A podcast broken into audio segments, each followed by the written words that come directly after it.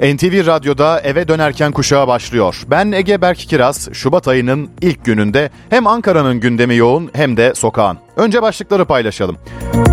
14 Mayıs yaklaştıkça siyasette hava ısınıyor. Cumhurbaşkanı Erdoğan CHP'ye seçim sloganı önerdi. İyi Parti lideri Akşener istibdat rejimi dedi. Liderlerin grup toplantılarındaki mesajlarıyla başlayacağız akşam haberlerine. Ardından sosyal medyanın en çok konuştuğu konuyu, 3 ülkenin İstanbul'daki konsolosluklarını bugün için kapatma kararını vereceğiz. Hangi ülkeler bu kararı aldı, neden mesai yapılmadı? Açıklamalar var, aktaracağız. Özel yer ayırdığımız başlıksa özel okul ücretleri. 250 bin öğrenci devlet okuluna geçti. Binlerce öğretmen özel okullardan ayrıldı. Eğitim uzmanı Sadık Gültekin'le konuştuk. Tüm bu başlıkları ve daha fazlasını önümüzdeki 2 saat boyunca eve dönerken kuşağında anlatacağız. NTV Radyo'da akşam haberleri başlıyor.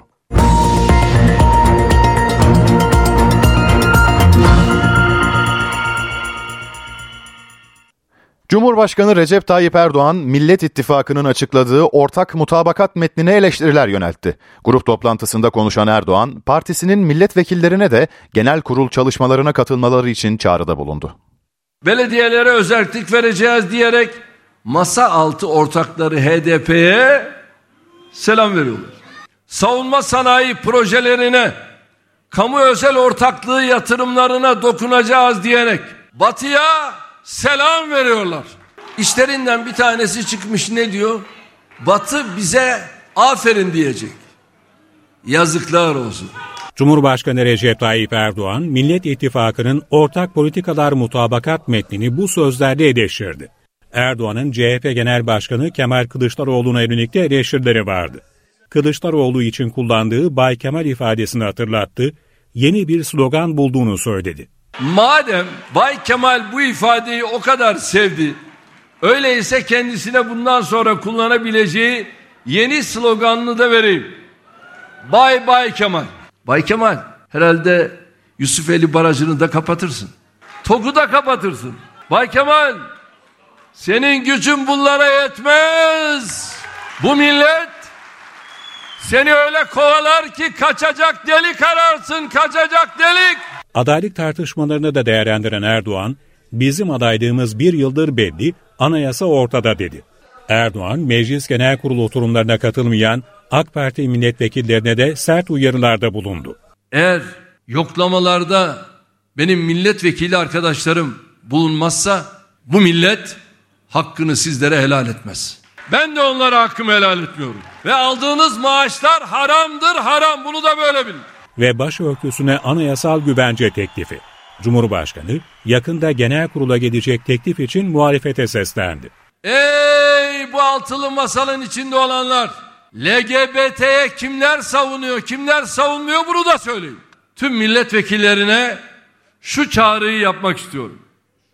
İradenize ipotek konulmasına fırsat vermeyin. İyi Parti Genel Başkanı Meral Akşener, Cumhur İttifakı'ndan Millet İttifakı'na yöneltilen aday eleştirilerine yanıt verdi. Bu kutlu mücadele hiçbir kaprise, inada kurban edilemez ifadesini kullandı. Akşener'in grup toplantısındaki mesajlarıyla devam edelim. Bu kutlu mücadele hiçbir kaprise, hiçbir inada kurban edilemez. Hiçbir şahsi hırsa, hiçbir koltuk hesabına feda edilemez. Milletin iradesi dışında hiçbir iradeye boyun eğmez. İyi Parti Genel Başkanı Meral Akşener partisinin grup toplantısında kürsüdeydi. Millet İttifakı içinde adaylık tartışması yaşandığı yorumlarına atıfta bulunan Akşener önemli mesajlar verdi. Sosyal medya operasyonlarına, sözde kulis bilgileriyle yapılan yönlendirmelere, abluka girişimlerine kulaklarımızı tıkayıp sadece ve sadece milletimizin sesini duyacağız. Çünkü bizim yürüttüğümüz bu mücadele pazarlık siyaseti peşinde koşanların değil, milletin selameti için sabredenlerin mücadelesidir. Akşener'in gündeminde EYT yasa teklifi de vardı. Kademeli prim günü şartının korunmasına tepki gösterdi. Mevcut kanun teklifinde yaş sınırı kaldırılıyor. Ancak bu sefer de aynı yasanın arttırdığı prim ödeme gün sayısı değiştirilmiyor. Ve gelinen noktada EYT'li kardeşlerimiz şimdi de prime takıldılar. Millet İttifakı'nın adayı konusunda Saadet Partisi Genel Başkanı Temel Karamollaoğlu da konuştu. Karamollaoğlu adayın büyük ihtimalle 13 Şubat'taki liderler buluşmasında belli olacağını söyledi. Sayın e, Kılıçdaroğlu bugüne kadarki ifadeleriyle böyle bir e, arzusunun, niyetinin olduğunu ortaya koydu. Ama nihayet bu karar bu altı partinin liderlerinin bir araya gelerek verecekleri bir karar olacak. Masada ana muhalefet partisinin lideri olarak elbette Kemal Bey'in ayrı bir yeri var. Bunu görmemiz, bilmemiz icap eder. Sayın Kılıçdaroğlu aslında Cumhuriyet Halk Partisi'nin politikalarında da bir devrim yaptı. Onu da görelim. Biz öyle bir tarih kesin olarak belirlemedik. Ama büyük ihtimalle 13 Şubat'ta belli olabilir. Irak'ın kuzeyinde Musul yakınlarında Türk Silahlı Kuvvetleri'nin Başika üstüne roketli saldırı düzenlendi. 8 roketten üst bölgesine isabet eden olmadı. Herhangi bir hasar ya da zayiat meydana gelmediği öğrenildi. Milli Savunma Bakanı Hulusi Akar saldırıyla ilgili olarak zaman zaman saldırı oluyor. Gerekli cevabı her zaman veriyoruz dedi. Amerika'nın Türkiye'ye yönelik güvenlik uyarısının ardından bazı batılı ülkelerin konsoloslukları İstanbul'da bugün hizmet vermedi. Hangi konsolosluklar açılmadı? Yetkili mercilerin açıklamasında ne söyleniyor? NTV diplomasi muhabiri Deniz Kilislioğlu'ndan öğrenelim. Amerika Birleşik Devletleri'nin güvenlik uyarısından sonra bazı başkonsolosluklar güvenlik önlemlerini arttırmış durumda. Üç başkonsolosluk resmi olarak e, kapalı e, bunun duyurusunu yaptılar. Aslında İsveç Başkonsolosluğu e, bu hafta itibariyle kapalı olduğunu geçmişte duyurmuştu. Kur'an-ı Kerim'i yakma eyleminden sonra olası misillemelere dönük olarak e, bir önlem olarak bu hafta e, başkonsolosluğun kapalı olacağını duyurmuştu. Zaten e, Taksim'de İstiklal Caddesi'nde bilindiği gibi başkonsolosluk binası oradan geçenler de görecektir. Yoğun bir güvenlik önlemi var orada. Bunlara ek olarak e, Almanya e, yine bugün bir duyuru yaptı. E, Alman Başkonsolosluğu e, bugün itibariyle e, kapalı olduğunu duyurdu başkonsolosluğun. E, gerekli duyurular için de başkonsolosluk sitesinin takip edilmesini istedi. E, İngiltere Başkonsolosluğu da kapalı. Yine güvenlik gerekçesiyle e, başkonsolosluk kapanmış durumda. Ne zaman açılacağına dair bir netlik açıklamasında yapmadı İngiltere. Dolayısıyla e, güvenlik önlemleri açısından ne zaman gerekli görürse anladığımız o ki e, başkonsolosluk yeniden çalışmaya başlayacak ama yani bugün kapalıdır şeklinde bir açıklama yapmadılar onlar. Geçici bir süreyle kapalıdır ifadesini kullandılar. Dolayısıyla Birleşik Krallık Başkonsolosluğu ile işleri olanlar yine konsolosluk gelişmelerini takip edebilirler internet web sitesinden. Amerika Birleşik Devletleri yapmıştı uyarıyı dedik. E, misilleme saldırıları olabileceği yönünde bir istihbarat aldığı şeklinde ancak Amerika Birleşik Devletleri Başkonsolosluğu'nun herhangi bir kapatma kararı almadığını da duyuralım. Ama o güvenlik uyarısında özellikle e, İstiklal Caddesi Beyoğlu e, Galata e, noktaları işaret edilmişti. Başkonsolosluğun, Amerikan Başkonsolosluğu'nun e, farklı bir e, İstanbul'un farklı bir noktasında olduğunda altını çizelim. Diğer saydığımız başkonsolosluklar Beyoğlu e, sınırları içerisinde. Dolayısıyla orada önlemler arttırılmış durumda. E, Türkiye'de e, başkonsoloslukların talebi doğrultusunda güvenlik önlemlerini e, arttırdı. NTV Diplomasi muhabiri Deniz Kilislioğlu'nun notlarını dinledik. Özel okullarda zam oranının %65 ile sınırlandırılması okul yönetimlerini de aileleri de memnun etmedi. Özel Okullar Derneği Başkanı Zafer Öztürk 1,5 milyon öğrencimiz vardı şimdi 1 milyon 250 bine düştü diyerek öğrenci sayısındaki gerilemeye dikkat çekti. Aynı zamanda öğretmen sayılarının azaldığını vurguladı. Özel okullardaki kan kaybına dair uzman bir ismin eğitimci Sadık Gültekin'in görüşüne başvurduk. Milli Eğitim Bakanlığı'nın yaptığı bu %65'lik zam oranı esasında özel okulların beklentisinin çok altında kaldı. Hatta onların beklentisi %108 dolaylarındaydı. %65 hiç beklenmeyen bir orandı. Fiyatta %65 e, artış dahi veli için çok büyük bir yük.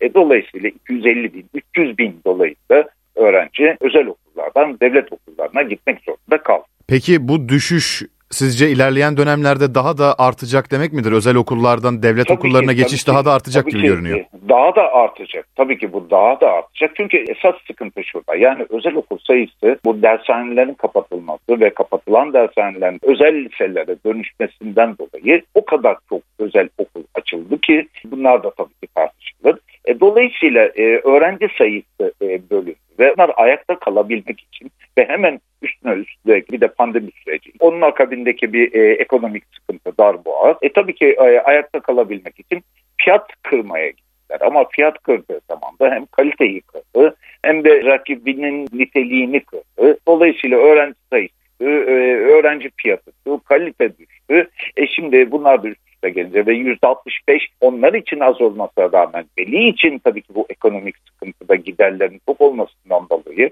o da çok yüksek geldi. E sadece bununla bitmiyor. Yemek masrafı var, e, ulaşım servis e, ücreti var, e, diğer ücretler var. Bunları e, eklediğimizde meblağ çok büyük oluyor. Öbür taraftan giderler çok büyük. Şimdiki bu sayı ilerleyen süreçte kaldı ki biz şu anda e, önümüzdeki yılı konuşuyoruz. Önümüzdeki yıl ne olacak? Çünkü aldıkları %65 ne kadar dayanabilecek? Dolayısıyla ilerleyen süreçte bu sayının ikiye de katlanacağını tahmin etmek zor olmasa gerek. Ocak ayı indirimli fiyat ayıydı biliyorsunuz. Ee, şimdi Ocak ayını geride bıraktık. Peki e, Evet. veliler artık bu indirimli fiyattan yararlanamayacak anlamına mı geliyor bu durum? Çünkü Ocak ayını özeldi zannediyorum bu durum. Bunun artık indirimli ayı, Ocak ayı ya da işte birkaç ay sonrası yok. Dolayısıyla e, sürecin devam etmesi gerekiyor. Yani burada tabii ki devletimize de eğer mümkünse çünkü bu hiçbir zaman tek taraflı yani Milli Eğitim Bakanlığı'nın alabileceği bir karar. Burada Maliye Bakanlığı'na da tabii ki e, şey düşüyor. Yani burada hiçbir zaman şunu söylemiyorum. Özel sektör e, desteklensin. E, şimdi desteklendiği zaman halkın vergileriyle desteklensin. Bu doğru olmaz. Ama özel okula gönderilen öğrenci veya veli desteklensin. Yani KDV oranı kaldırılsın demiyoruz ama daha makul bir seviyeye indirilirse en azından velinin yükü azaltılmış olur. Bu sayı biraz daha düşürülmüş olur. Kredi teşvikleri veriliyor çeşitli sektörlerde. Bunlar son derece cazip faizlerle oluyor. Ya eğitim sektörü dediğimiz zaman bunun son derece daha düşük bir oranda olması gerekir ki hani çocuklarımız yarınlarımız e, okuyabilsinler, yararlanabilsinler. Dolayısıyla burada bizim el birliğiyle işte velisi, öğrencisi, devleti e, hepimizin el birliğiyle hani bu zor şartları, bu zor süreçleri atlatabilmemiz gerekiyor. Hocam son olarak sorum e, özel okul öğretmenleriyle ilgili biliyorsunuz bazı özel okullarda öğretmen Evet. ücretleri çok düşük ve bu öyle bir durum Evet. yaratıyor ki bazı tecrübeli öğretmenler özel okullardan ayrılmaya başlıyorlar. Özel Evet, okullarda evet, verilen evet. eğitimin niteliğiyle alakalı bir cümle kullandınız az önce ama daha doğru, uzun evet. vadede daha geniş pencerede Tabii ki. baktığımız zaman etkiler mi hocaların ayrılması özel E, okullardan? gayet tabii etkiler. Şimdi 10-15 yıl öncesine baktığımızda özel okullardaki öğretmen ücretlerinin devlet ücretlerinden 2-3 kat fazla olduğunu biliyoruz. Fakat öyle bir sürece geldik. Bu eşitlendi. Hatta asgari ücret düzeyine kadar da indi. Yükleri arttı öğretmenlerin. Ne bileyim toplantılardır, görüşmelerdir, etütlerdir, ek derslerdir. Ondan sonra işte diğer çalışmalardır.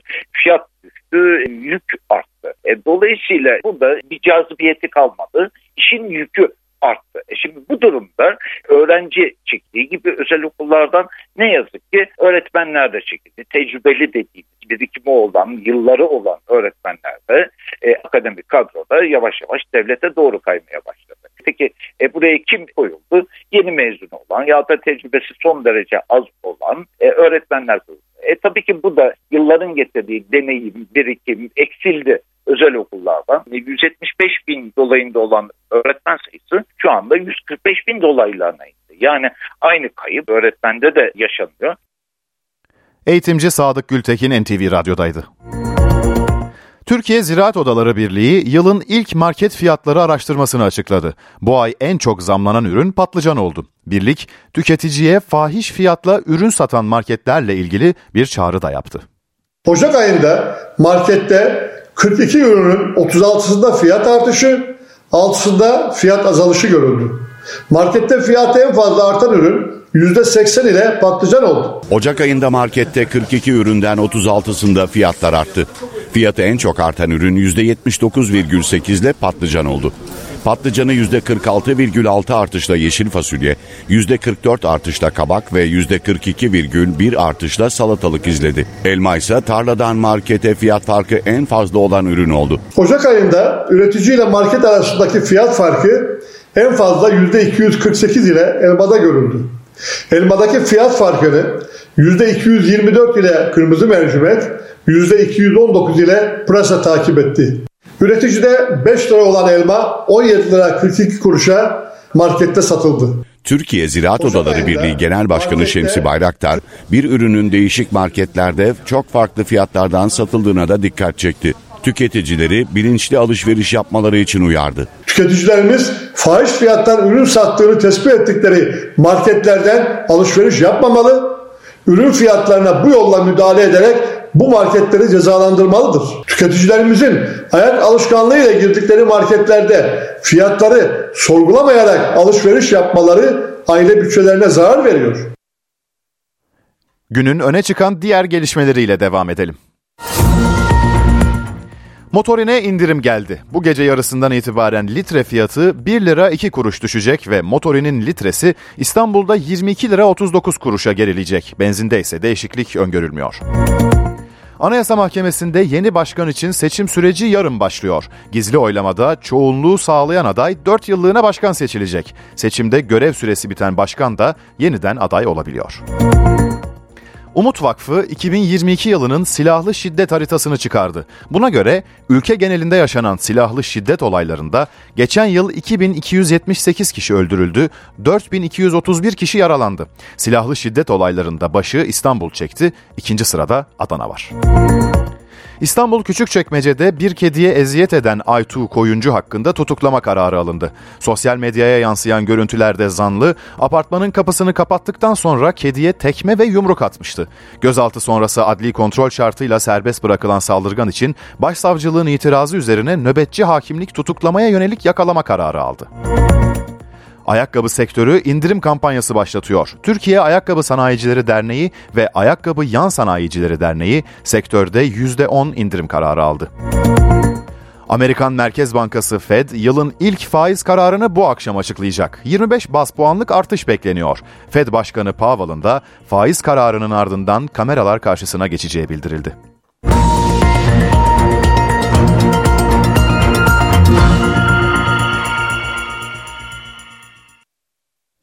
Avrupa'da çok sayıda çocuğun ölümüne neden olan strep A bakterisi Türkiye'de de yayılıyor. Sağlık Bakanlığı bakteri konusunda uyarı niteliğinde bir açıklama yaptı. Ne zaman hastaneye başvurulması gerektiği anlatıldı. Bakanlığın açıklamasından notları Öykü Tüccar'dan alacağız. Çocuklar arasında artış gösteren strep A vakaları bir süredir gündemde. Sağlık Bakanlığı halk arasında beta olarak da bilinen enfeksiyona ilişkin yeni bir uyarı yayımladı. Yapılan açıklamada strep A'nın tedavi edilebilen bir hastalık olduğu belirtildi. Nadiren ciddi ve hayatı tehdit eden enfeksiyonlara sebep olduğu paylaşıldı. Bu durumunda bakterinin kan, kas veya akciğer dokusuna girmesiyle ortaya çıktığı belirtildi. Bazı ülkelerde ağır vaka sayılarındaki artış e, 2022 yılında başlamıştı. Başta İngiltere olmak e, üzere e, çok sayıda çocuğun vefat ettiği haberleri gelmişti. Bu haberlerin ardından Türkiye'de de sefa görülüyor olması, vaka sayılarında bir artış olması aileleri endişelendirdi. Ancak Sağlık Bakanlığı'ndan yapılan o açıklamada e, ağır vaka sayılarındaki artışa dikkat çekildi. Ülkemizden az sayıda vaka bildirimi yapılmıştır ifadesi kullanıldı. Yani aslında burada ailelere de şu an için endişe edilecek bir durum olmadığı mesajı verildi. Yapılan duyuruda hangi durumlarda hastaneye başvurulması gerektiği de yer alıyor. Buna göre ani ve dirençli ateş, boğaz ağrısı ve vücutta kızarıklık gibi belirtiler strep A'nın habercisi olabilir.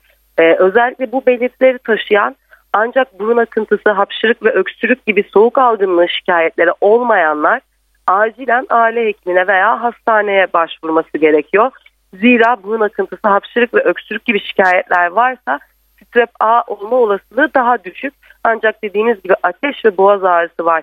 Ancak burun akıntısı yoksa e, aile hekimine veya hastaneye başvurulması konusunda Sağlık Bakanlığı uyardı. Son olarak dikkat çeken bir uyarı daha yer alıyor bu duyuruda. O da şu e, antibiyotik tedavisiyle tam iyileşme sağlanabiliyor demiştik hastalığa karşı. Ancak Sağlık Bakanı tedaviye başlanıldığı ilk 24 saat olmadan hasta olan kişilerin işe ve okula gitmemesi konusunda da uyarılarda bulundu. Öykü Tüccar NTV Radyo Ankara. Dipnot Strep A'ya ne neden olur, nasıl bulaşır ve belirtileri nedir anlatalım. Strep A semptomları genellikle gribe benziyor. Bakteri insanların boğazına ve derisine yerleşerek soğuk algınlığı ve boğaz şişliğine yol açıyor. Vücudun bazı bölümlerinde kızarıklık ve deri enfeksiyonu oluşabiliyor ve bazı vakalarda ciddi komplikasyonlara hatta ölümlere yol açabiliyor. Strep A bakterisi tükürük damlacıkları yoluyla ya da burun salgısıyla yayılabilir. Bulaşmada yakın temas da önemlidir. Antibiyotikle tedavi edilmektedir ve ilk 24 saat içinde bulaş riski çok yüksektir. Borsada kayıplı bir gün yaşanıyor. Borsa İstanbul Ulusal 100 Endeksinde kayıp %5'e ulaşınca endekse devre kesici uygulandı, işlemlere ara verildi. Borsa İstanbul 100 Endeksi devre kesici öncesinde 4750 puan seviyesinde seyrediyordu. NTV Radyo Schengen vizesinin dijital ortama taşınması için Avrupa Parlamentosu'nda bir teklif kabul edildi. Düzenleme yasalaştığında başvurular tek platform üzerinden yapılabilecek, vizeler pasaportlara basılmayacak. Peki dijitalleşme Türkiye'den yapılan başvuruları etkiler mi? Vize bekleme süreleri azalır mı? Schengen vizesinde dijitalleşme sürecini Brüksel'den Güldener Sonumut anlatıyor. Ege senin de ifade ettiğin üzere Avrupa Birliği artık Schengen vizesine yönelik olarak tek, tek tip bir düzenleme gerçekleştiriyor. Çünkü Schengen'e üye 20 ülke bulunuyor ve bu ülkeler arasında da özellikle Schengen için hem istenilen belgeler hem de işlem süresi son derece farklılık gösteriyor. Buna son vermek için ve Schengen bölgesindeki tüm ülkelerde tek tip bilgi ve Schengen vizesine başvuracak olan kişiyi rahatlık sağlamak amacıyla biraz Türk Dışişleri Bakanlığı'nın uyguladığı e-vize sistemine geçiliyor. E-vize sistemi sayesinde hem sahte Schengen vizeyle mücadele edecek hem vize süresine yönelik olarak işlem hızlanmış olacak. Bu çerçevede Türkiye'de özellikle işlemlerin bir buçuk yıldan bu yana arttığı kaydediliyor. Schengen bölgesine seyahat edecek olan kişilerin vizelerini vize talebi ya da yenileme konusunda e, e, şikayetleri var. Zira son derece uzun sürelerle karşı karşılar ve bu sürelerin azalması ve özellikle tek tip belgenin istenmesi çerçevesinde bu son derece önemli. Bu belgelerin girmesi halinde de onay alınıp alınmama ihtimali üzerinde de durulacak. Bu çerçevede başvuruda bulunan kişinin vizeyi alıp almayacağında neredeyse önceden bilgi sahibi olacak. Bu da işlemlerin yapılması ve beklentilerin karşılaması için son derece önemli. Kuşkusuz bu yasanın hayata geçmesi için Avrupa Birliği Konseyi'nde onay vermesi gerekiyor Ege. Schengen vizesinde dijitalleşme sürecini Brüksel'den Güldener Sonumut anlattı. İşlenmiş gıdaların sağlık sorunlarına yol açtığı biliniyordu. İngiltere'de yapılan bir araştırmayla ultra işlenmiş gıdaların hangi kanser türlerine neden olduğu tespit edildi. Ultra işlenmiş gıdalar kanser riskini artırıyor. Uyarı İngiliz bilim insanlarından geldi. Imperial College London Üniversitesi tarafından gerçekleştirilen araştırmada kahvaltılık tahıl ürünleri, hazır gıdalar, dondurma, jambon, cips ve makine üretimi ekmeklerin tüketiminin kanser riskini artırabileceği sonucuna varıldı. Araştırmada yaşları 40 ile 69 arasında değişen 197.426 kişinin beslenme alışkanlıkları 10 yıl boyunca incelemeye alındı. Araştırma sonucunda yüksek oranda işlenmiş gıdaların özellikle yumurtalık ve beyin kanseri riskini artırdığı belirlendi. Bu gıdaların kanserden ölme riskini de arttırdığı tespit edildi. Beslenmede ultra işlenmiş gıdaların tüketimindeki %10'luk artışın kanser riskini %2 oranında fazlalaştırdığı belirtiliyor. Özellikle yumurtalık riskine yakalanma riskinin %19 arttığı görüldü. Uzmanlar hazır gıdaların tüketiminin azaltılmasının önemine dikkat çekiyor. Beslenmede tahıl, sebze ve meyve tüketimine ağırlık verilmesi tavsiye ediliyor.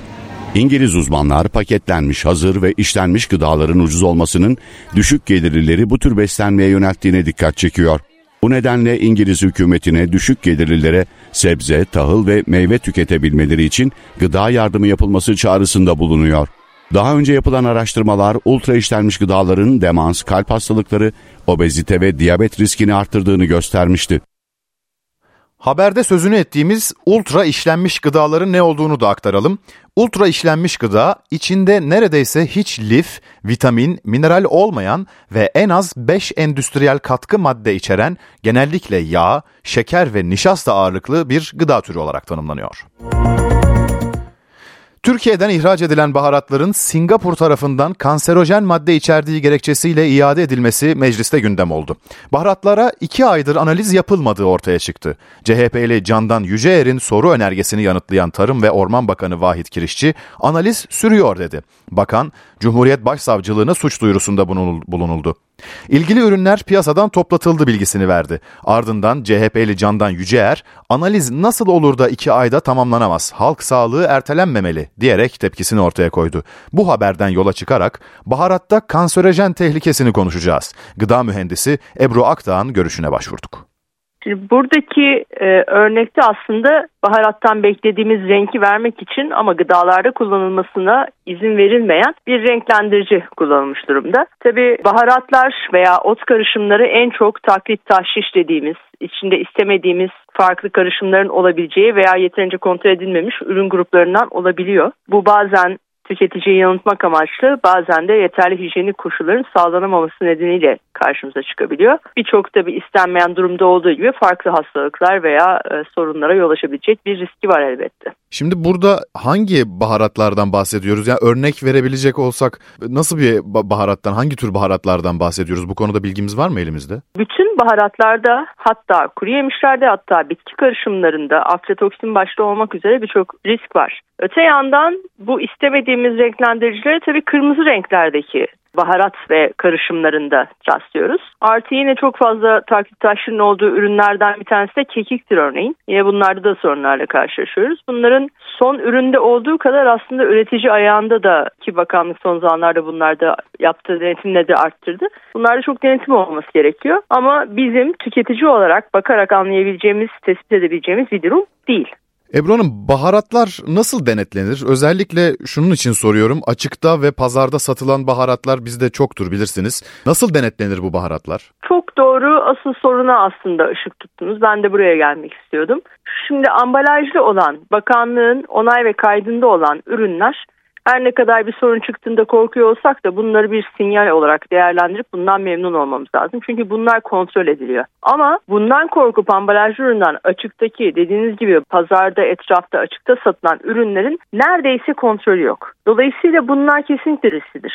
Bunların içerisinde ne var, ne kadar beklemiş, nereden üretilmiş, Kaldı ki hadi her şey iyi yapılmış olsun. E biliyorsunuz açık çuvallarda etrafta bekletiliyor. Orada işte etraftan geçen haşereler, insanların üzerinden bulaşanlar, egzoz vesaire de derken birçok risk faktörü var. O yüzden de açıkta satılan özellikle de baharat, bitki karışımları, kuru yemişler gibi ürünlerde kesinlikle açıkta satılan bir ürünü almak sağlık riskini almak demektir. Tüketici açısından bakalım. Baharatın sağlıklı olup olmadığını bir tüketici nasıl anlar? Bakışta ya da dokunuşta ya da kokuyla nasıl anlar bir tüketici? E, açıkta satılanda üzgünüm ama anlayamazsınız. O yüzden ben bir tüketici olarak açıkta pazarda bu tarz satılan ürünleri almam. Benim tercihim her zaman için kendi güvenliğimi düşünüyorsam gidip markette satılan, ambalajı kapalı, ambalajı doğru şekilde kapanmış olan güvenilir ürün noktalarında güvenilir markaların ürünlerini seçmektir. Dışarıda bunu anlamanızın imkanı yok ve çok büyük ihtimalle de ya içindeki etken maddesi yoktur en iyi ihtimalle daha kötüsü de işte sizin sağlığınıza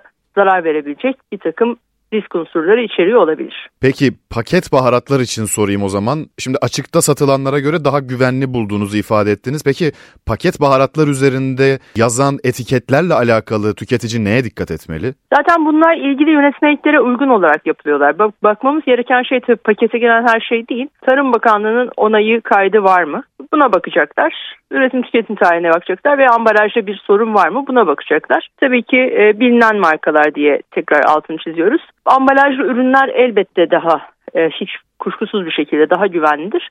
Açıkta satılan da bu güven faktörünü aramanız imkanı yok maalesef. Şimdi evde baharatları saklarken de bizim yine yaptığımız bir hata var. Çünkü bunlar nemli sıcak ortamlarda içinde aflatoksin dediğimiz ciddi riskleri olan yine kanser yapıcı olduğu bilinen bir toksin üretebilir. O yüzden bazen kolaylık olsun diye e, ocak yanında mesela tutulur baharatlar. Bu çok yanlıştır. Veya buzdolabında da tutmamız gerekir. Çünkü buzdolabı da nemli bir ortamdır. Baharatları paketinde mümkünse hava almayacak şekilde karanlık ve serin yerlerde saklamamız gerekir. Çoğumuzun bilmediği bir konu var Son kullanma tarihi ve tavsiye edilen tüketim tarihi diye iki tane farklı tarih vardır. Ürünün kategorisine göre ürüne konulan. Baharat gibi kuru gıdalarda farklı bir karışım değilse son tüketim tarihi değil tavsiye edilen tüketim tarihi yer alır. Bu ne demek? Son tüketim tarihi gelen bir gıdayı daha fazla tüketemezsiniz. Bu sağlık riski demektir. Ama baharat gibi ürünlerde tavsiye edilen tüketim tarihi demek o ürünün duyusal özelliklerini en iyi şekilde koruyacağı zamandır.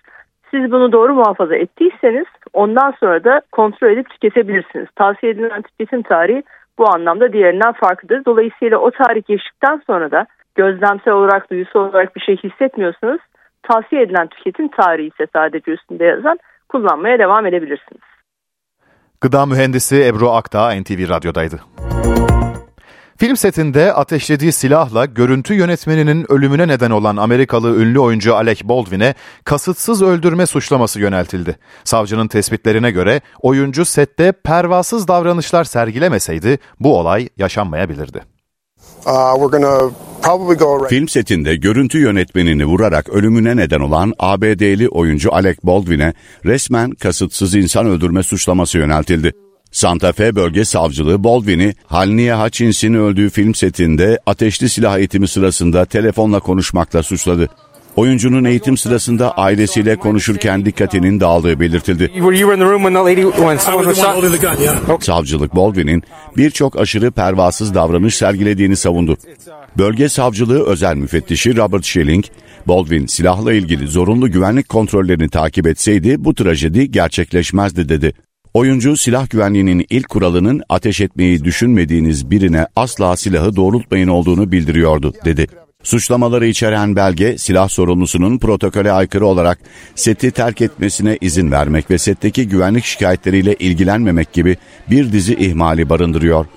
Film setinin silah sorumlusu Hanna Gutierrez Red de aynı suçlamayla yargılanacak. Savcıların jüriyi Baldwin'i başkalarının güvenliğini kasten içe sayarak hareket ettiğine ikna etmesi gerekeceği belirtiliyor. Baldwin ve Gutierrez Reed suçlu bulunursa 18 aya kadar hapis ve 5000 dolar para cezasına çarptırılabilir. Hutchins 2021 yılında Rust filminin provası sırasında Baldwin tarafından ateşlendiği iddia edilen silahla göğsünden vurulduktan sonra hastanede öldü. Olay sırasında filmin yönetmeni Joel Suz da yaralandı. Baldwin tetiği çekmediğini ve silahın dolu olduğundan haberi olmadığını söylemişti. FBI Santa Fe ilçe şerif ofisine gönderdiği raporda ise tetiği çekmeden silahın ateşlenemeyeceğini tespit ettiklerini bildirmişti.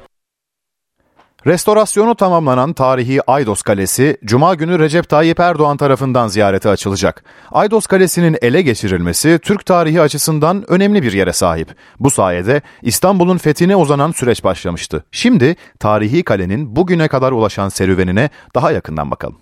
İstanbul'a karşı ilk fetih hareketleri Kocaeli'nden Aydos Kalesi'nde başlamıştır. Tarihçilerin kutbu olarak kabul edilen Halil İnalcık, Aydos Kalesi'nin önemini Sultanbeyli Belediyesi'nin belgeselinde böyle anlatmıştı. İstanbul'un fethinin başlangıcı olarak kabul edilen Aydos Kalesi restore edildi. Sultanbeyli Belediyesi'nin girişimleriyle 12 yılı kapsayan restorasyon sürecinin ardından Aydos Kalesi'nin resmi açılışı Cuma günü Cumhurbaşkanı Recep Tayyip Erdoğan tarafından yapılacak. Kale Doğu Roma İmparatorluğu döneminde 11. yüzyılda inşa edildi. Aetos yani Kartal adı verilen kalenin önemi Türklerin İstanbul'a yaklaşmaları üzerine arttı. Haçlı seferlerinin başlamasıyla Türkler bölgeden ayrıldı. 14. yüzyılda İstanbul kapılarında yeniden mücadele başladı. Orhan Gazi kalenin alınması için Abdurrahman Gazi, Akçakoca ve Konur Alp'i görevlendirdi. Bizans kumandanının kızı rüyasında Abdurrahman'ı görür aşık olur. Gazi Abdurrahman kendi askeriyle Samandıra'dan gelip kaleyi kuşattığı zaman kız bir hile yapar, ip uzatır kaleden, bir de mektup yazar sevgilisine. oradan içeriye alır ve kalenin kapısını açarlar beraber kızla ve Osmanlılar bu süreçte Aydos Kalesi'ni alır. Fetihten sonra kaleye yerleşen Abdurrahman Gazi önderliğindeki Türkler sık sık İstanbul'a akınlar düzenledi. Bizans'ı zayıflattı. Tarihi Aydos Kalesi Cumhurbaşkanı tarafından açıldıktan sonra pazartesi hariç her gün ziyaretçilere açık olacak.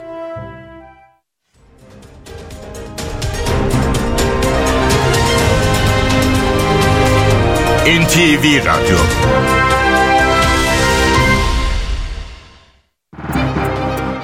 Borsa İstanbul Ulusal Yüz Endeksi 4728 puandan işlem görüyor. Serbest piyasada dolar 18.81, euro 20.51 seviyesinde. Euro dolar paritesi 1.09, ons altın 1931 dolarda. Kapalı çarşıda gram altın 1168 liradan, çeyrek altın 1930 liradan satılıyor. Brent petrolün varil fiyatı 85 dolar.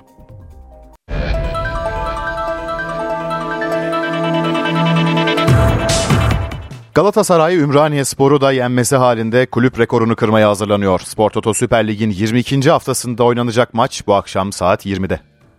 Galatasaray galibiyet serisini 11 maça çıkarmanın peşinde. Sarı Kırmızılılar Spor Toto Süper Lig'in 22. haftasında hangi kredi Ümraniye Sporu konuk edecek? Ligde son 10 maçını da kazanan Okan Buruk'un öğrencileri 48 puanla liderlik koltuğunda. Galatasaray Ümraniye Sporu mağlup etmesi halinde kulüp tarihinin en uzun galibiyet serisi rekorunu kıracak. Sarı Kırmızılılarda sakat ya da cezalı futbolcu yok. Okan Buruk'un takımını Muslera, Sasha Boey, Nelson, Abdülkerim Emre, Torreira, Oliveira, Rashica, Mertens, Kerem ve Icardi 11 ile sahaya sürmesi bekleniyor. Ligin son sırasındaki Ümraniye Sporsa son 3 maçını da kaybetti. Nef stadında saat 20'de başlayacak karşılaşmayı Cihan Aydın yönetecek. Transfer çalışmalarını sürdüren Galatasaray iki yabancı futbolcusuyla yollarını ayırdı. Patrick Van Aanholt ve Haris Seferovic'in sözleşmeleri feshedildi. Bir buçuk yıllık anlaşması sonlandırılan Van Aanholt kariyerine PSV'de devam edecek. Hollandalı Solbek bu sezon 14 maçta görev almıştı. Diğer yanda Haris Seferovic'le de yollar ayrıldı. Sezon başında Benfica'dan kiralanan İsviçreli forvetin sözleşmesi karşılıklı anlaşmayla feshedildi. Sarı kırmızılı formayla çıktığı 10 Süper Lig maçında da gol atamayan Seferovic sezonu İspanyol ekibi Celta Vigo'da tamamlayacak. Beşiktaş, Amir Hacı Ahmetoviç transferini kamuoyu aydınlatma platformuna bildirdi. Siyah beyazlılar 25 yaşındaki oyuncuyla 4,5 yıllık sözleşme imzalayacak. Beşiktaş transfer için Konya Spor'a 3 milyon 200 bin euro bonservis bedeli ödeyecek. Performansına göre 1 milyon euro da bonus ödemesi yapılacak. Ayrıca orta saha oyuncusunun bir sonraki transferinden Konya Spor'a %20 pay verilecek. Hacı Ahmetoviç siyah beyazlılardan yıllık 1 milyon 200 bin euro alacak. Bosnalı oyuncunun bu akşam İstanbul'a gelmesi bekleniyor. Beşiktaş Artur Masuaku'nun bonservisini almaya hazırlanıyor. Demokratik Kongolu oyuncu 5 maçta daha forma giymesi halinde bonservisi 2.2 milyon euro karşılığında siyah beyazlı takıma geçecek. Beşiktaş'la 20 maça çıkan Demokratik Kongolu oyuncu 5 karşılaşmada daha forması giyme halinde zorunlu satın alma opsiyonu devreye girecek. West Ham United'la yapılan anlaşma gereği 25 maçta süre alması halinde Masuaku'nun bonservisi 2.2 milyon euro karşılığında Beşiktaş'a geçecek. Bu durumun gerçekleşmesi halinde 29 yaşındaki sol sol bek siyah beyazlılarla 3 yıllık sözleşme imzalayacak. Bu sezon oynadığı 20 maçta 1 gol attı, 3 de asist yaptı. Avrupa'nın önde gelen futbol ülkelerinde kış transfer dönemi tamamlandı. Bu süreçte 8 takviye ile damga vuran Chelsea son günde Enzo Fernandez için ödediği 121 milyon euro ile İngiltere rekorunu kırdı. İngiltere'de transfer rekorunu Chelsea kırdı. Londra ekibi Enzo Fernandez için Benfica'ya 121 milyon euro yani 107 milyon sterlin ödeyecek. 22 yaşındaki Arjantinli futbolcu İngiliz futbol tarihinin en pahalı transferi oldu. Daha önce bu rekor 100 milyon sterlinlik Jack Grealish transferiyle Manchester City'ye aitti. 22 yaşındaki Enzo Fernandez, Arjantin milli takımıyla Dünya Kupası'nı kazanırken turnuvanın en iyi genç oyuncusu seçilmişti.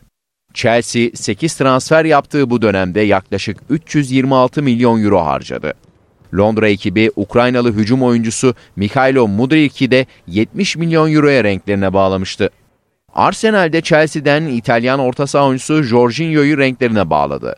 Topçular bu transfer için 12 milyon sterlin ödeyecek. 31 yaşındaki Jorginho ile 1,5 yıllık sözleşme imzalandı. Manchester United sakatlanan Christian Eriksen'in yerini transfer döneminin son gününde doldurdu. Kırmızı Şeytanlar Bayern Münih'ten Marcel Sabitzer'i kiraladı. 28 yaşındaki Avusturyalı orta saha oyuncusu sezon sonuna kadar Manchester United'da forma giyecek. Bayern Münih bu dönemde Manchester City'den Joao Cancelo'yu renklerine bağladı. Portekizli Sabek sezon sonuna kadar kiralık olarak Alman devinde forma giyecek. Anlaşmada 70 milyon euroluk satın alma opsiyonu da var. Bayern, Mönchengladbach'tan kaleci Jan Zomer'i, Ajax'tan da sol bek Dali Brind'i kadrosuna kattı. İspanyol devleri Barcelona ile Real Madrid bu transfer döneminde takviye yapmadı. Barcelona Memphis Depay'ı 3 milyon euro karşılığında Atletico Madrid'e, Hector Bey yerinde bedelsiz olarak Sporting'e gönderdi. İstanbul'da 2036 Olimpiyat oyunlarına adaylık çalışmaları başladı. Büyükşehir Belediye Başkanı Ekrem İmamoğlu genç sporcularla buluştu ve dünyanın en güzel olimpiyatlarını gerçekleştirmek için çok çalışacağız dedi. Hem de 16 milyon insanımızla dünyanın en güzel olimpiyatlarını bu şehirde gerçekleştirmek için çok çalışacağız. İstanbul 2036 Olimpiyat oyunlarının ev sahipliği hedefi için hazırlıklarını sürdürüyor. 2500 sporcu ve aileleriyle buluşan İstanbul Büyükşehir Belediye Başkanı Ekrem İmamoğlu genç sporculara seslendi. Bu salonda şu anda 2036 olimpiyat oyunları için ve paralimpik oyunları için hedef koyduğumuz bu konuşmayı dinleyen çocuklarımızın arasında 2036'da yani 13 yıl sonra altın madalyayı ben kazanacağım diyenler vardır diye düşünüyorum. Güzel. İstanbul Büyükşehir Belediye Spor Kulübü'nün etkinliğinde eski belediye başkanı ve kulübün kurucusu olan Nurettin Sözler'e onur plaketi takdim edildi.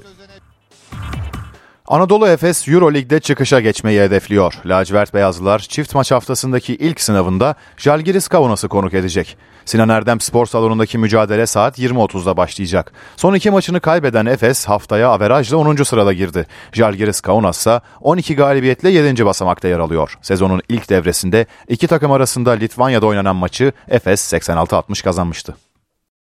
İstanbul'da trafik yoğunluğu %80 seviyesinde. Avrupa'da Tem Halkalı Basın Ekspres Mahmut Bey hattındaki yoğunluk sürüyor. Anadolu'da Tem Ataşehir Dudullu Ümraniye mevkilerinde tüm istikametlerde trafik güçlükle ilerliyor. 15 Temmuz Şehitler Köprüsü için iki yakadan geçişlerde yoğunluk var. Büyükdere Caddesi'ndeki yoğunluk diğer yakaya kadar devam ediyor. Anadolu'dan geçişlerde Altunizade bölgesi yoğun. Fatih Sultan Mehmet Köprüsü için yoğunluk hastalığın gerisinden başlıyor. Anadolu'da ise Tem Elmalı hattı tıkalı. Ee, Avrasya Tüneli'nde ise trafik iki istikametli olarak açık. Yolda olanlara güvenli yolculuklar. NTV Radyo'da eve dönerken kuşağında haber saatindeyiz. Gelişmeleri aktarmaya devam ediyoruz. Ankara, İsveç'in NATO üyelik sürecini veto etmeyi, Finlandiya'ya ise onay vermeyi planlıyor. Kur'an-ı Kerim'e yönelik provokatif eylem sonrası Cumhurbaşkanı Recep Tayyip Erdoğan bugün bir kez daha Stockholm için sert ifadeler kullandı. İsveç'e boşuna uğraşma diye seslendi. İsveç boşuna uğraşma. Sen benim mukaddes kitabım Kur'an'ın yakılmasına, yırtılmasına ve senin koruma görevlilerinle birlikte bunun yapılmasına müsaade ettiğin sürece biz sizin NATO'ya girmenize evet demeyiz. Ve Finlandiya konusunda bakışımız olumludur ama İsveç konusunda olumlu değildir. Bunu da böyle bilin. Amerika Birleşik Devletleri'nin Türkiye'ye yaptığı güvenlik uyarısının ardından bazı yabancı misyonlar bugün başkonsolosluklarını kapattı. Almanya, İngiltere ve İsveç'in konsolosluk binalarında mesai yapılmadı. Almanya'nın İstanbul Başkonsolosluğu güvenlik gerekçesiyle bir gün vize ve pasaport işlemlerinin iptal edildiğini duyurdu.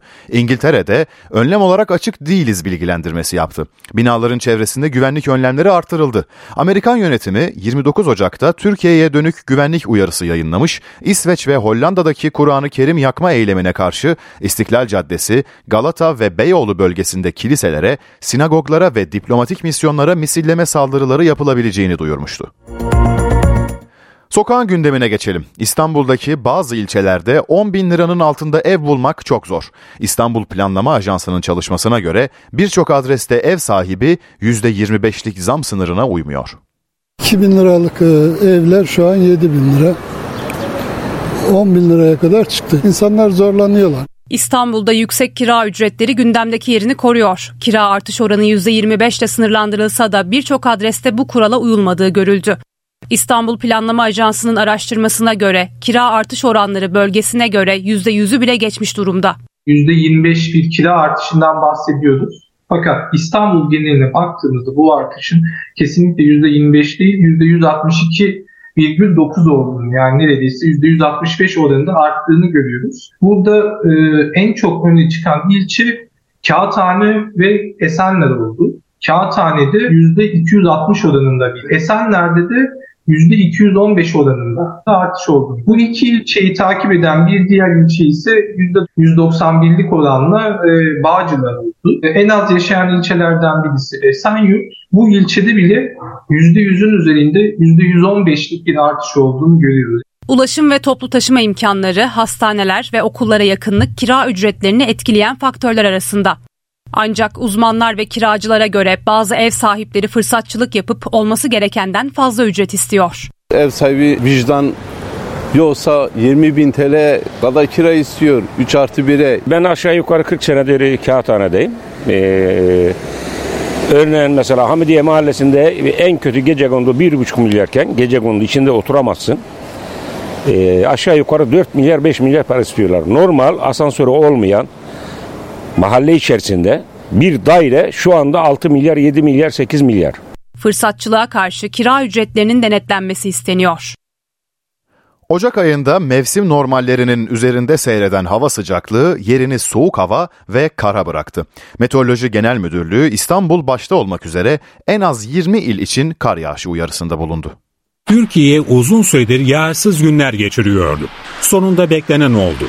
Yağmur ve kar yurt genelinde etkili olmaya başladı. Başta İstanbul olmak üzere sıcaklıklar düşüyor, kar yağışı etkisini artırıyor. İstanbul'da yağışın yağmurdan kara dönmesi tamamıyla rüzgarın durumuna göre oluyor. Cuma günü yine öğle saatlerinde bir sağanak geçişi olacak. Ee, ancak kısa süre yükseklerde yine kara dönme ihtimali var yağışın Cuma günü de. İstanbul'da pazar günü sıcaklığın 0 derecenin altında olması bekleniyor. Cumartesi gündüz saatlerinde yağmur var çünkü lodos yönlü rüzgar.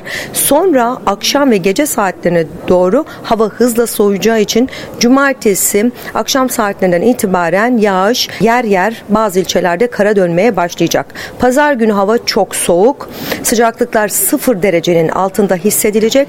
O yüzden kentin genelini kaplayacak kar yağışını pazar günü bekliyoruz. Pazartesi de böyle kısım kısım devam edecek gözüküyor. Meteoroloji Genel Müdürlüğü en az 20 il için kar yağışı uyarısında bulundu. Adıyaman, Kahramanmaraş, Malatya, Erzurum, Tunceli, Trabzon, Rize'nin birçok köyüne kadar yoğun kar alacak bu gece ve yarın doğu bölgeler. Hatay, Gaziantep arasında çok şiddetli yağış var. Su baskınları ve sel yaratabilecek bir yağış bu. Cumartesi günü batıda e, Balıkesir, e, Manisa, Kütahya yükseklerinde yoğun kar yağışları e, görülebilecek. Bu haftayı sıklıkla böyle kar yağışlarının etkisinde geçireceğiz.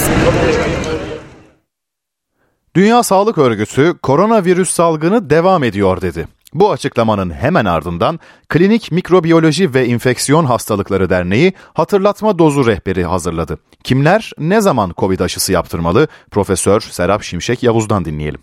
50 yaş üstü komorbiditesi olan yani 12 yaş üstü olup da komorbiditesi olan kişilerde e, primer aşı şeması bittikten sonra birer ay arayla iki doz olduktan sonra e, en az 3 ay sonra ilk hatırlatma dozunu ondan da en az 3-6 ay sonra ikinci hatırlatma dozunu yani toplamda 4 aşı yapılmış olmasını öneriyoruz.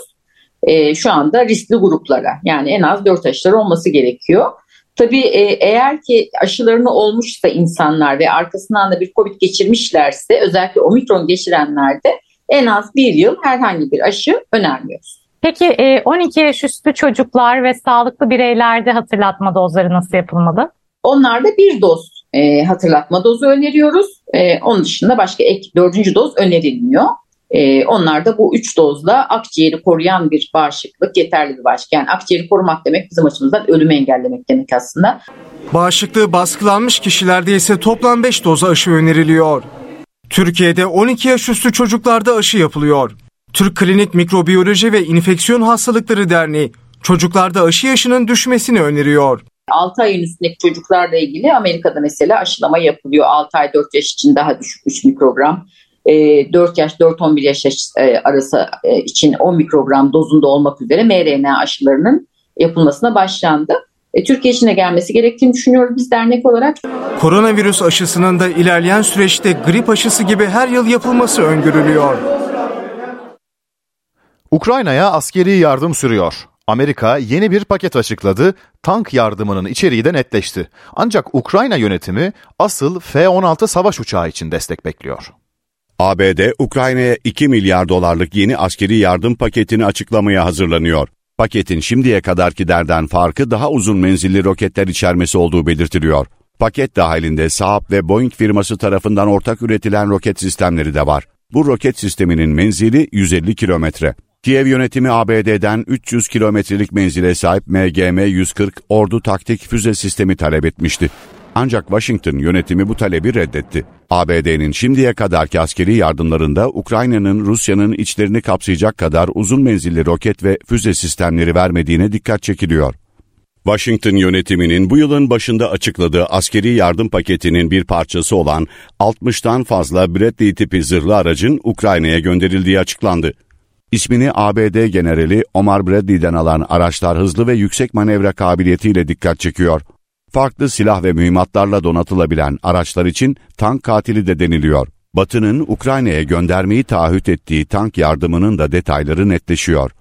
Ukrayna Dışişleri Bakanı Dimitro Kuleba ilk etapta 120 ila 140 tank teslimatının gerçekleşmesini beklediklerini söyledi. İngiliz Challenger, Amerikan M1 Abrams ve Alman Leopard 2 tanklarının ilk parti sevkiyata dahil olan modeller olduğu belirtildi.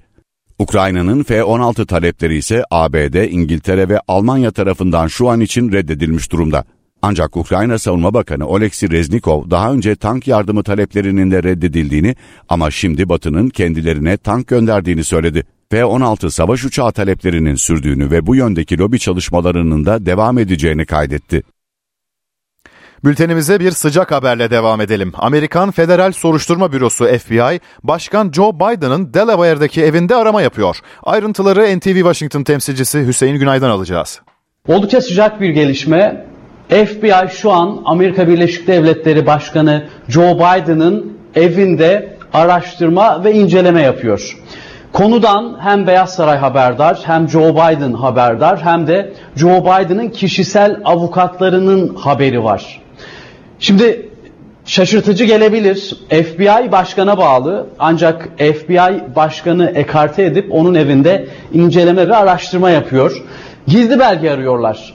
Joe Biden senatörken ve senatör olduktan sonra başkan yardımcılığı döneminde Amerika Birleşik Devletleri'nin gizli belgelerine ulaşabiliyordu.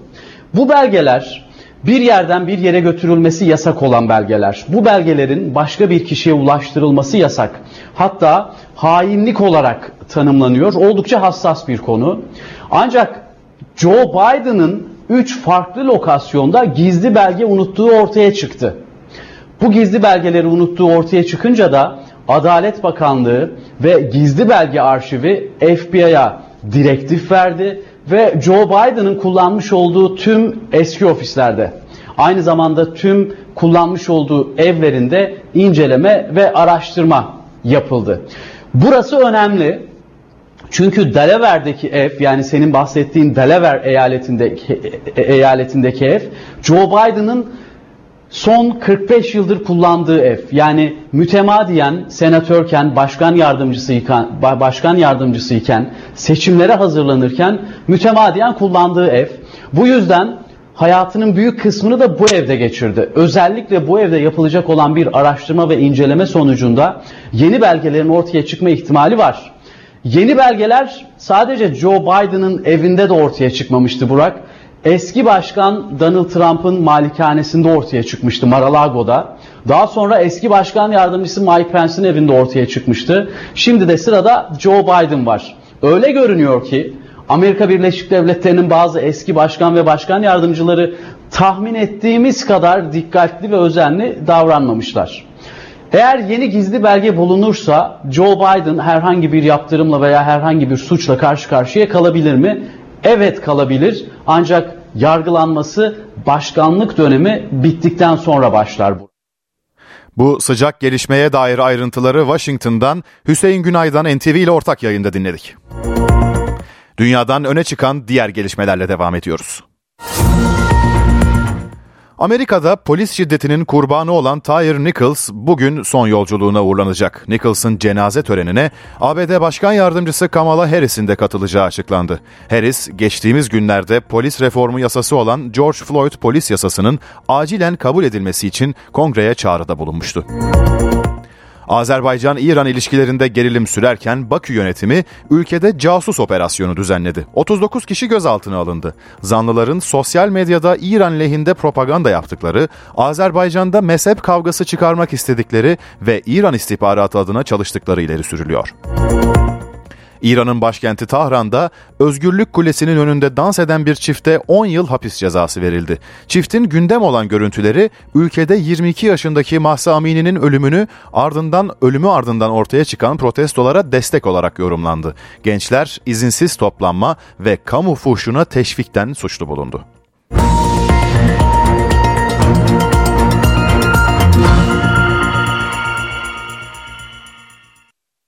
Abdi İpekçi suikastının üzerinden 44 yıl geçti. Milliyet gazetesi genel yayın yönetmeni Abdi İpekçi, Zincirlikuyu mezarlığındaki kabri başında anıldı. Törene İpekçi'nin kızı, eski çalışma arkadaşları ve sevenleri katıldı. Kur'an-ı Kerim okundu, dualar edildi, mezarına karanfiller bırakıldı. 44 yıl önce uğradığı silahlı saldırıda hayatını kaybeden Milliyet Gazetesi Genel Yayın Yönetmeni Abdi İpekçi kabri başında törenle anıldı. Zincirli Kuyu mezarlığındaki anma törenine İpekçi'nin kızı, mesai arkadaşları, gazeteci dostları ve Milliyet Gazetesi çalışanları katıldı. Abdi İpekçi'nin ölümüne ilişkin pek çok nokta aradan 44 yıl geçmesine rağmen hala karanlıkta. Katilin bağlantıları, cezaevinden kaçışı ve cinayetin perde arkasındaki güçlere dair birçok soru hala yanıtlanamadı. Anma töreninde konuşan İpekçi'nin kızı Nüket İpekçi İzzet, suikastle ilgili hala bir açıklama beklediklerini söyledi. Başı dik ve keskin bir kararlılıkla değilim.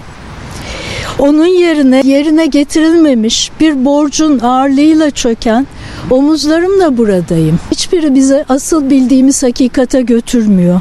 Bir varmış bir yokmuştan öteye gidemiyoruz. Cinayet dosyalarının yeniden açılması, bir arkeolog titizliğiyle çalışılması, tuzaklar kuran, engel olan, taş koyan, duvar ören, üstüne toprak örten, şaşırtmaca ve kandırmaca yayanların ortaya çıkartılması ne iyi olurdu. İpekçi 1 Şubat 1979 gecesi İstanbul Maçka'daki evinin yakınlarında Mehmet Ali Ağaca tarafından öldürüldü. Suikastten bir süre sonra yakalanan Ağaca sadece 4 ay kaldığı Maltepe cezaevinden kaçırıldı. 2 yıl sonra da Mehmet Ali Ağaca adını tüm dünya duydu. Gıyabında devam eden davada idama mahkum edilen Ağaca 13 Mayıs 1981'de Papa II. Jean Paul'e suikast girişiminde bulundu. İtalya'da ömür boyu hapis cezasına çarptırıldı. 19 yıl sonra ise Papa tarafından affedildi ve 13 Haziran 2000'de Türkiye'ye iade edildi. Başka suçlardan da hapis cezaları bulunan Ağaca Türkiye'de 10 yıl cezaevinde kaldıktan sonra tahliye edildi. Suikastin azmettiricileri ise bulunamadı. Geçtiğimiz gün Van'da köpek saldırısına uğrayan 9 yaşındaki Mete yaşamını yitirmişti. Bugün bir köpek saldırısı haberi de Aksaray'dan geldi. 12 yaşındaki çocuk pitbull saldırısında yaralandı. Kardeşleriyle koyun otlatırken Pitbull'un saldırısına uğradı. 12 yaşındaki Kemal ayaklarından ve yüzünden yaralandı. Aksaray'ın Altınkaya köyünde yaşayan Kemal Atak, beş kardeşiyle evlerinin yakınında koyun otlatıyordu. O sırada sahipsiz pitbull cinsi bir köpek çocuğa saldırdı. Onu kardeşleri kurtardı. Vücudunun çeşitli yerlerinden yaralanan 12 yaşındaki çocuk hastanede tedaviye alındı. Kardeşlerim olmasaydı beni daha da kötü yapacaktı. Kardeşlerim ipinlerine asıldı, çekti, ayağımı falan ısırdı. Van'da pazartesi günü sokakta oyun oynayan 9 yaşındaki Emir Mete Durna, köpek saldırısı sonucu hayatını kaybetmişti. Aynı köpeğin kısa süre sonra başkasına da saldırdığı ortaya çıktı. 25 Ocak'ta sahiplenilen köpeğin tavuklarına zarar verdiği için 5 gün sonra da sahibi tarafından sokağa bırakıldığı tespit edildi. Köpeğin sahibi tutuklandı. Onunla birlikte gözaltına alınan Büyükşehir Belediyesi bünyesinde köpek toplamada görevli olan bir kişi ise serbest bırakıldı. Alman kurdu kırması olan köpek ise gözetim altında tutuluyor. Türkiye'de son 6 aydaki tablo endişe verici. Sokak köpeklerinin saldırıları ya da neden olduğu kazalar sonucu 11 kişi yaşamını yitirdi. Çok sayıda kişi de yaralandı. Mete'nin ailesi yetkililere seslendi. Başka ailelerin de aynı acıyı yaşamaması için çözüm istiyorlar. Sokakta köpek olmasın, öğrencilerimiz okullara gidemiyor, biz büyükler gidemiyoruz işimize. Ee, vahim bir durum. Teknoloji çağında ebeveynlerin en çok şikayet ettiği konuların başında çocuklarının ekran bağımlılığı geliyor. Televizyon, akıllı telefon ve tabletin çocuk gelişimine verdiği zarara dair Singapur'da bir çalışma yürütüldü. Çıkan sonuç malumun ilamı niteliğinde. Ekran bağımlılığı küçük çocukların hem okul başarısını hem de duygusal gelişimini olumsuz etkiliyor. Bu açıklama Singapur Üniversitesi uzmanlarına ait. Farklı kesimlerden 437 çocuğu doğumlarından itibaren takibe alan araştırmacılar düzenli olarak beyin taramaları gerçekleştirdi. 1, 1,5 ve 9 yaşında gerçekleştirilen testlerde akıllı telefon, televizyon ve tablet kullanımı arttıkça çocukların beyin dalgalarında önemli farklılıklar tespit edildi. Ekran bağımlılığının çocukları dikkat, ilgi ve yönetici işlevler konusunda zayıflattığı belirtiliyor. En büyük etkinin 2 yaş öncesindeki telefon ve tablet kullanımıyla ortaya çıktığına vurgu yapılıyor. İstatistiklere göre 6-18 ay arası bebekler ortalama günde 2-3 saati ekran karşısında geçiriyor. Dünyaya adapte olmaya çalışan bebeklerin iki boyutlu ekranlarla etkileşimde bulunmasının gerçekle hayal dünyasını ayırt etmesini zorlaştırdığı belirtiliyor. Araştırma ABD merkezli hakemli JAMA Pediatrics dergisinde yayınlandı. Amerikan Pediatri Akademisi uzmanları ise 18 aydan önce bebeklerin hiçbir şekilde akıllı telefon ve tablet kullanmaması gerektiği uyarısında bulunuyor. ABD'de yapılan başka bir araştırmada da günde 7 saatten fazla akıllı telefon, tablet ve video oyunlarıyla vakit geçiren çocukların beyin kortekslerinde incelme tespit edilmişti. Uzmanlar çocuklar üzerinde uzun vadede olumsuz etkilerin zamanla ortaya çıkacağına da dikkat çekiyor. 7 yıl önce yaşanan terör olayları nedeniyle büyük zarar gören Diyarbakır'ın tarihi Suriçi bölgesinde yenileme süreci devam ediyor. Restorasyonla birlikte ilçenin çehresi değişti.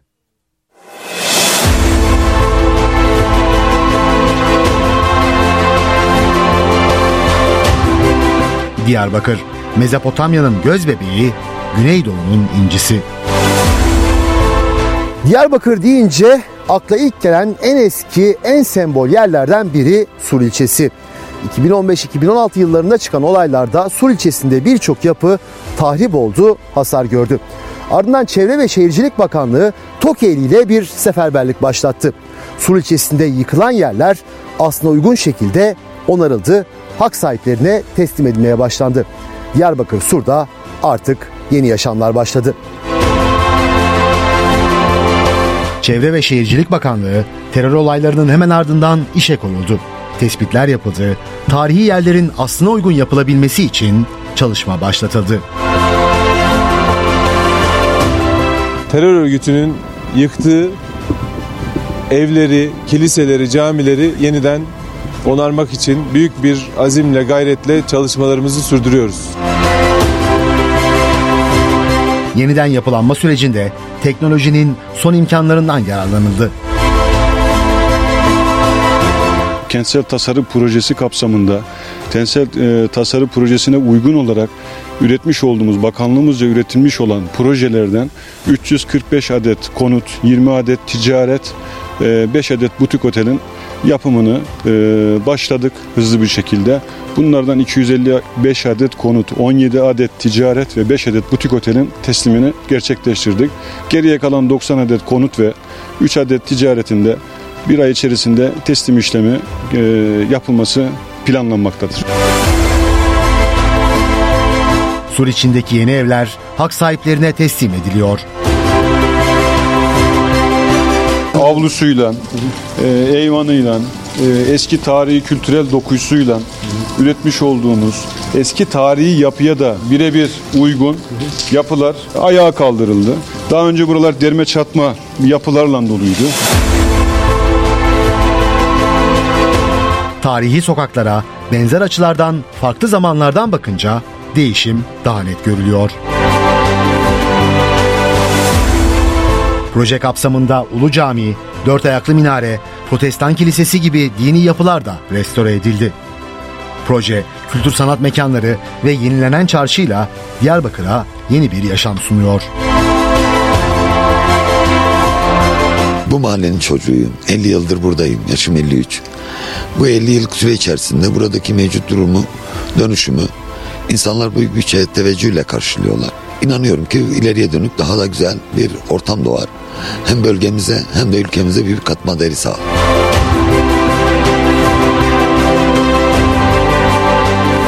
Diyarbakır Kalesi ve Hefsel Bahçeleri Kültürel Peyzaj Alanı 2015 yılında Almanya'da gerçekleşen UNESCO toplantısında Türkiye'nin 14. miras alanı olarak Dünya Mirası listesine kaydedildi.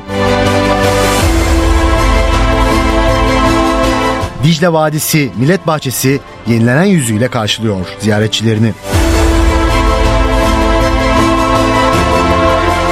Bismil ve Bağlar Millet Bahçeleri de oyun alanlarıyla ve parklarıyla Diyarbakırlıları ağırlıyor.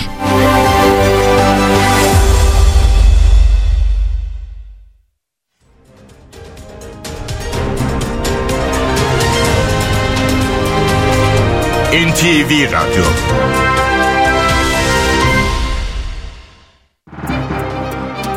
Borsa İstanbul Ulusal Yüz Endeksi 4713 seviyesinde. Serbest piyasada dolar 18.81'den, euro 20.50'den işlem görüyor. Euro dolar paritesi 1.08, ons altın 1926 dolarda.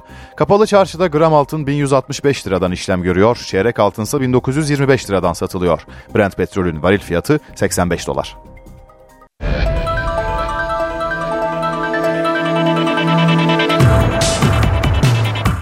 Süper Lig'de hafta içi mesaisi devam ediyor. Bu akşam saat 20'de Galatasaray Ümraniye Spor karşısına kulüp rekorunu kırıp liderlik avantajını sürdürmek için sahaya çıkacak. Galatasaray galibiyet serisini 11 maça çıkarmanın peşinde.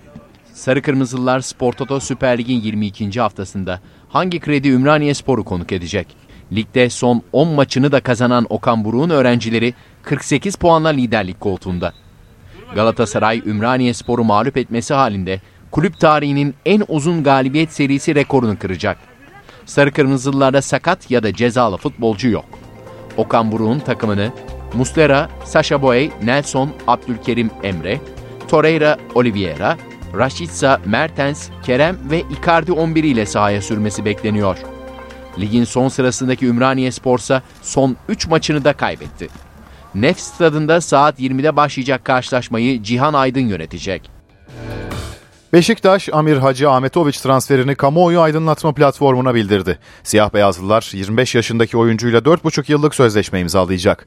Beşiktaş transfer için Konya Spor'a 3 milyon 200 bin euro bonservis bedeli ödeyecek. Performansına göre 1 milyon euro da bonus ödemesi yapılacak. Ayrıca orta saha oyuncusunun bir sonraki transferinden Konya Spor'a %20 pay verilecek. Hacı Ahmetoviç siyah beyazlılardan yıllık 1 milyon 200 bin euro alacak. Bosnalı oyuncunun bu akşam İstanbul'a gelmesi bekleniyor. Fenerbahçe Süper Lig'de zirve takibini Adana'da sürdürmeye çalışacak. Sarı lacivertlilerde Adana Demirspor maçı öncesi 3 eksik var. Serdar Aziz'in hafif sakatlığı sürüyor. Miguel Crespo sarı kart cezalısı, Joao Pedro'nun da tedavisine devam ediliyor. Sarı lacivertliler Adana Demirspor'u yenerek galibiyet serisini 4 maça çıkarmaya çalışacak. Akdeniz ekibi ise son 3 maçında 7 puan topladı. Anadolu Efes Euroleague'de çıkışa geçmeyi hedefliyor. Lacivert Beyazlılar çift maç haftasındaki ilk sınavında Jalgiris Kaunas'ı konuk edecek. Sinan Erdem Spor Salonu'ndaki mücadele saat 20.30'da başlayacak. Son iki maçını kaybeden Efes haftaya averajla 10. sırada girdi. Jalgiris Kaunas ise 12 galibiyetle 7. basamakta yer alıyor. Sezonun ilk devresinde iki takım arasında Litvanya'da oynanan maçı Efes 86-60 kazanmıştı.